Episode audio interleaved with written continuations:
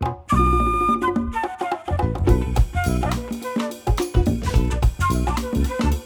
Ciao, sono Ale, sono co-founder di Will e questo è un altro appuntamento con Actually, il podcast di Will nel quale eh, parliamo del cambiamento che sembra arrivare piano piano poi tutto d'un colpo. Questo episodio eh, lo facciamo in partnership con Levis che ancora una volta ci dà l'opportunità di parlare di un tema eh, molto pressante e che eh, probabilmente come, come, altri, come quelli dell'innovazione, della tecnologia, eh, sono arrivati da lontano ma eh, o abbiamo deciso di ignorarli o non siamo stati in grado di vederlo a, a livello diciamo di massa ed è ovviamente il tema eh, della sostenibilità di tutto quello che noi facciamo, di quello che noi compriamo, cerchiamo, vogliamo eh, costantemente ogni giorno e oggi diventa una sfida che sembra essere eh, qualcosa che, che, ci sopraffa, che è troppo complessa da gestire.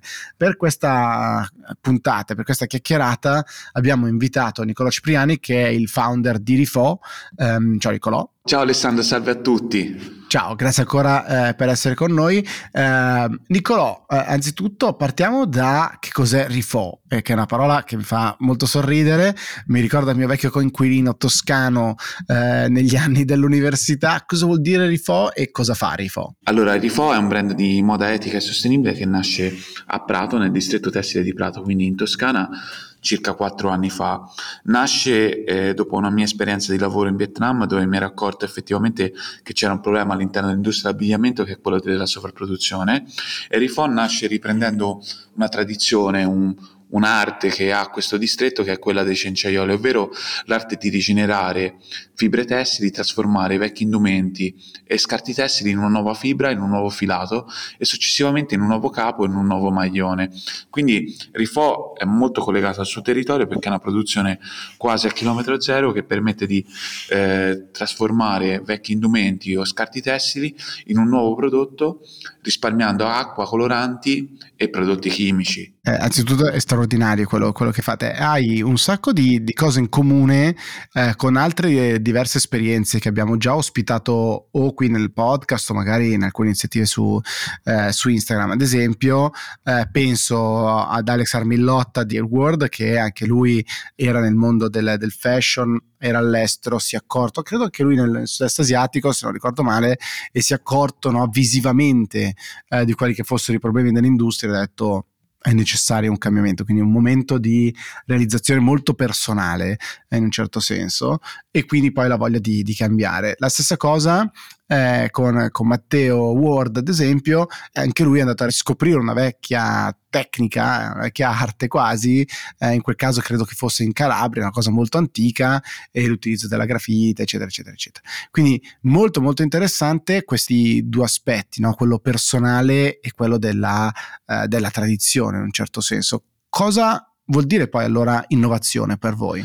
Allora, per noi innovazione in questo caso è molto collegato alla tradizione che già esisteva, nel senso che nel nostro caso l'innovazione è stato il modo di comunicare e di eh, commercializzare questo prodotto, perché prima di noi, soprattutto nel distretto, non veniva eh, commercializzato come sostenibile o come rigenerato, ma semplicemente come vergine.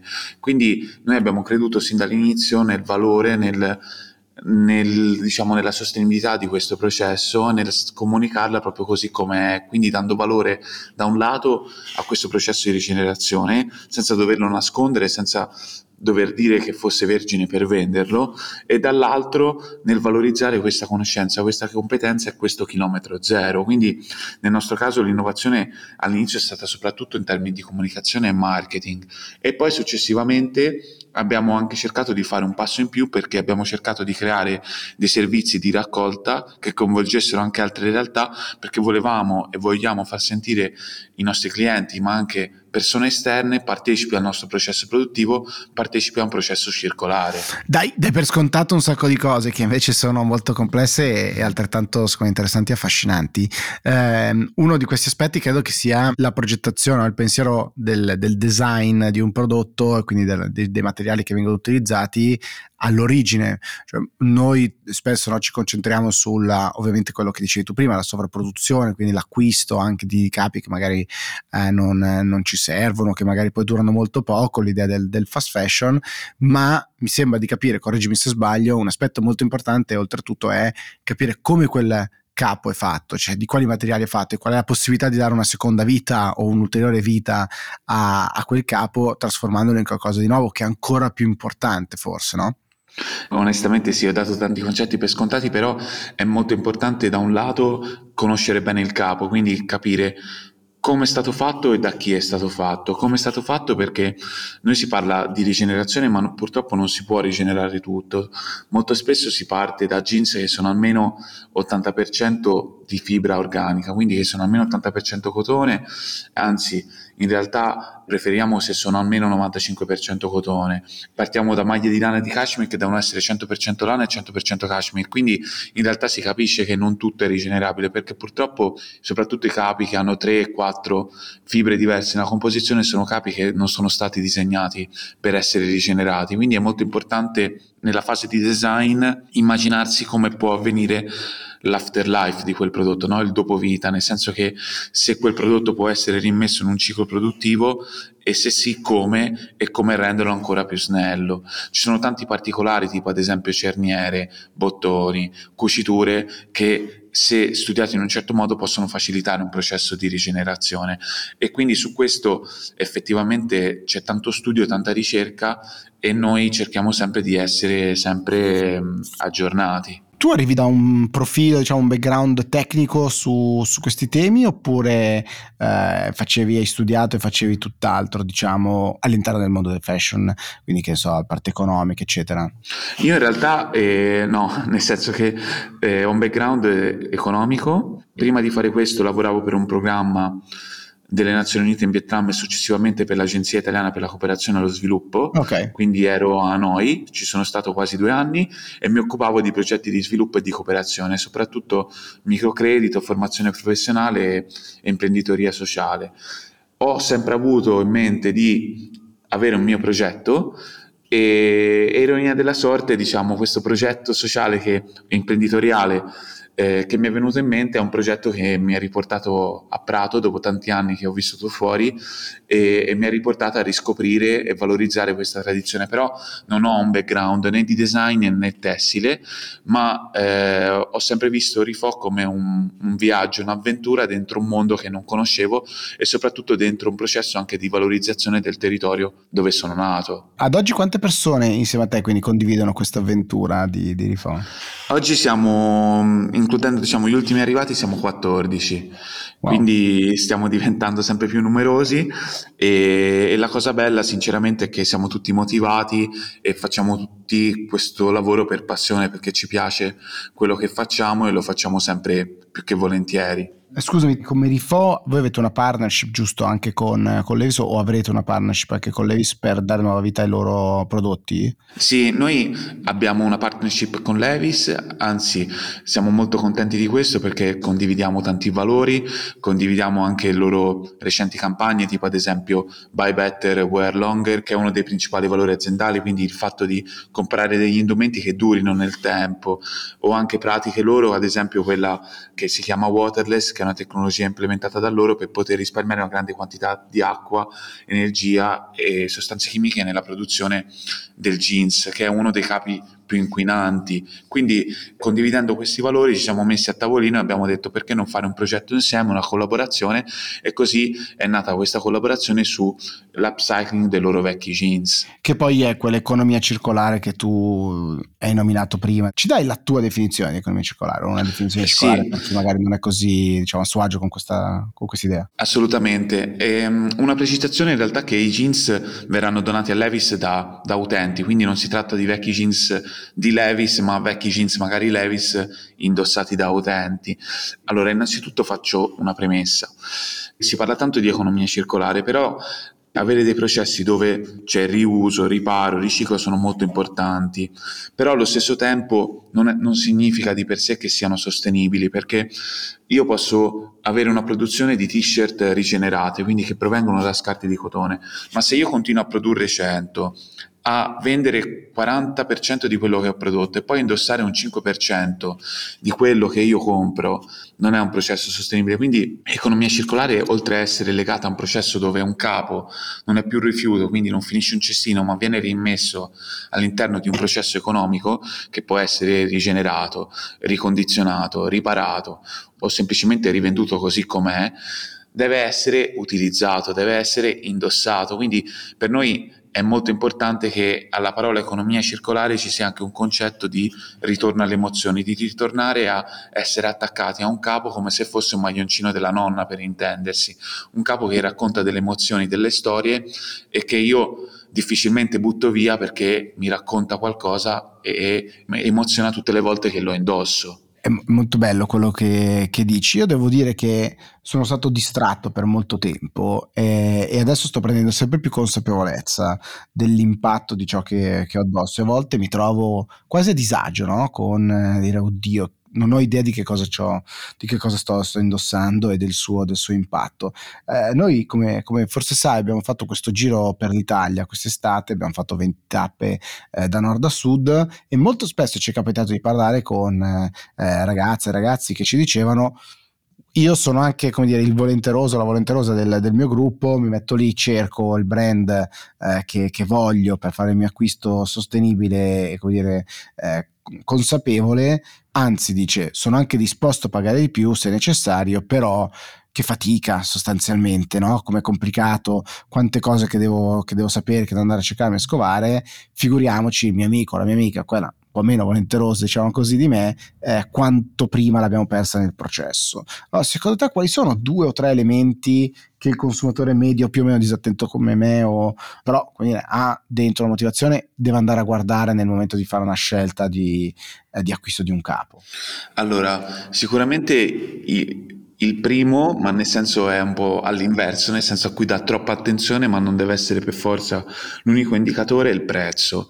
Molto spesso noi guardiamo il prezzo come l'unica cosa, ma in realtà delle volte dovremmo chiederci come mai una t-shirt costa 5 euro quando ha in realtà almeno 10 fasi di lavorazione, quindi come può una t-shirt costare quanto un panino.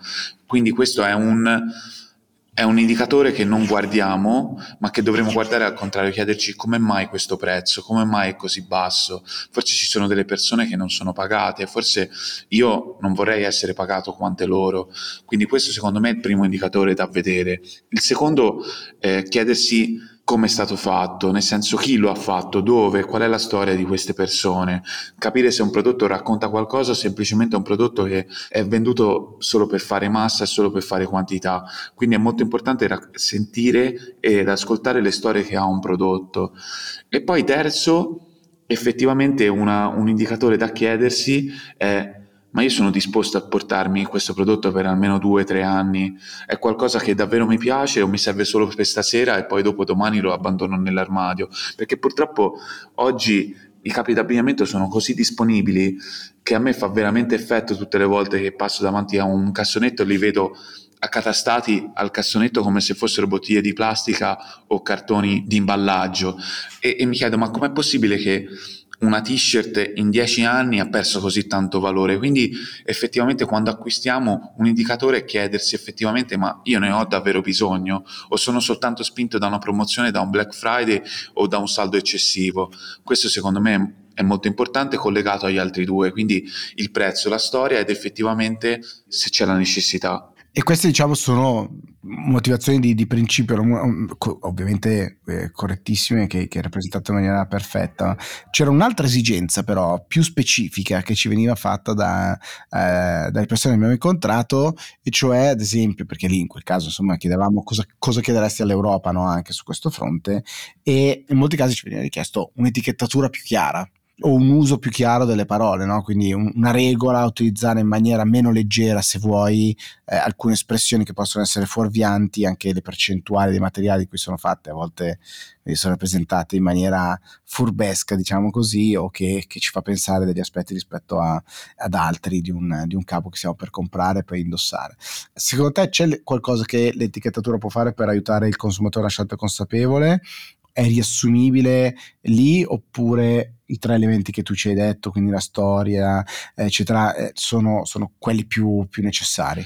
Allora, eh, sì, nel senso l'etichetta può aiutare perché ad esempio io da legge non sono tenuto a dire se è un prodotto cotone vergine o cotone riciclato, quindi anche questa è un'informazione molto importante per il consumatore che per adesso i brand non sono tenuti a dare, quindi ovviamente a livello di etichettatura si può migliorare, si può inserire le certificazioni che ha quel prodotto, si può inserire effettivamente qual è la percentuale di materiale vergine, materiale riciclato, materiale organico, cosa che adesso non siamo tenuti a specificare, anche perché un brand adesso può dire che un prodotto è riciclato anche se ha soltanto almeno il 15% di fibre riciclate, però si capisce che un prodotto 100% riciclato non è paragonabile a uno 15% riciclato, anche se in realtà uno come titolo può usare in entrambi i casi la parola riciclato, quindi eh, a livello di etichetta si può migliorare, forse non aggiungerei troppe informazioni. Ho visto anche etichette che, ad esempio, manifestano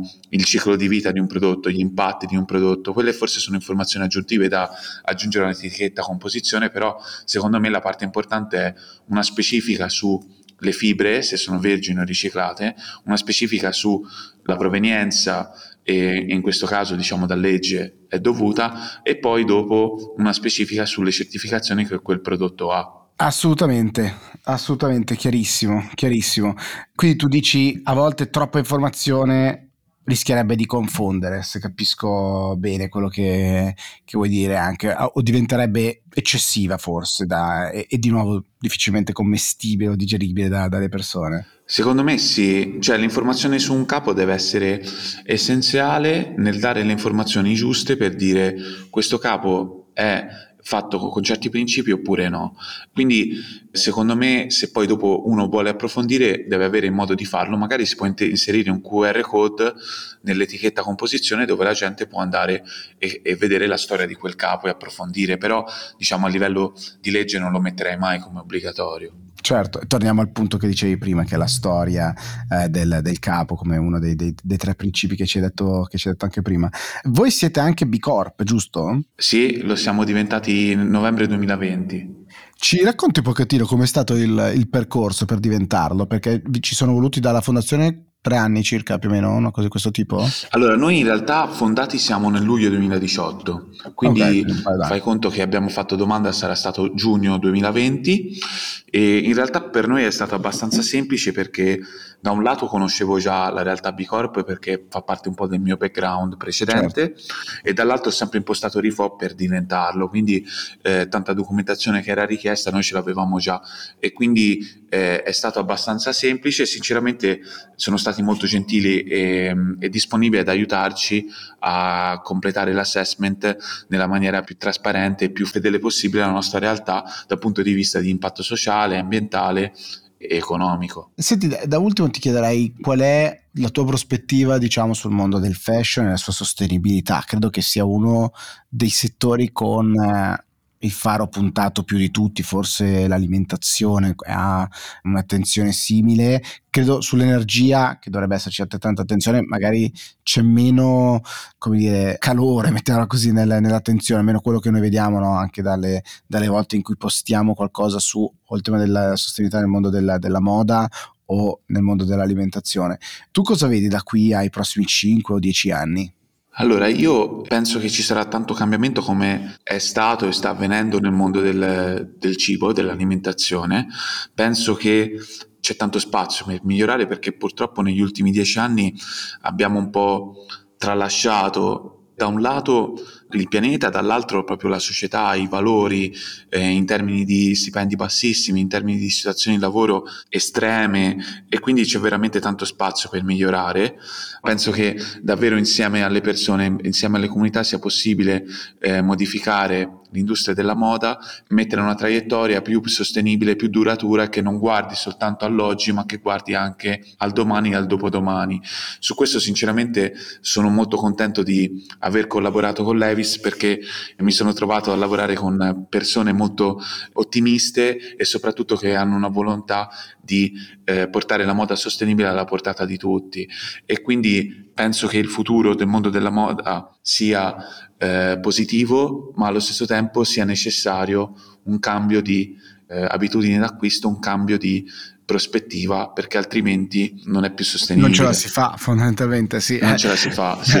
assolutamente, assolutamente, ma questo è, è, molto chiaro e da una parte devo dire che appunto anche da questo giro che abbiamo fatto è evidente come ci sia oramai un grado di consapevolezza buono eh, in generale, molto buone in alcuni casi, in altri ovviamente ci sono ampi margini di, di, miglioramento. Ora bisogna, secondo me, facilitare il cambio dei comportamenti e una realtà come, come la tua può sicuramente rendere più facile eh, no? il, il, cambiare dei comportamenti, avere delle partnership con, con realtà così grandi, ovviamente amplifica ulteriormente queste possibilità è quello che è successo in tanti settori, penso alla tecnologia e alla musica, no? cioè avere l'accesso a un qualcosa di mm, come dire, a, un, a, un, cambiamento, ma in maniera facile, diretta, eh, senza dovermi troppo complicare la vita nelle mie ricerche, eccetera, eh, nello studio è sicuramente il modo in cui trasformare quella consapevolezza crescente che ci stiamo creando in azioni concrete, che è quello di cui ovviamente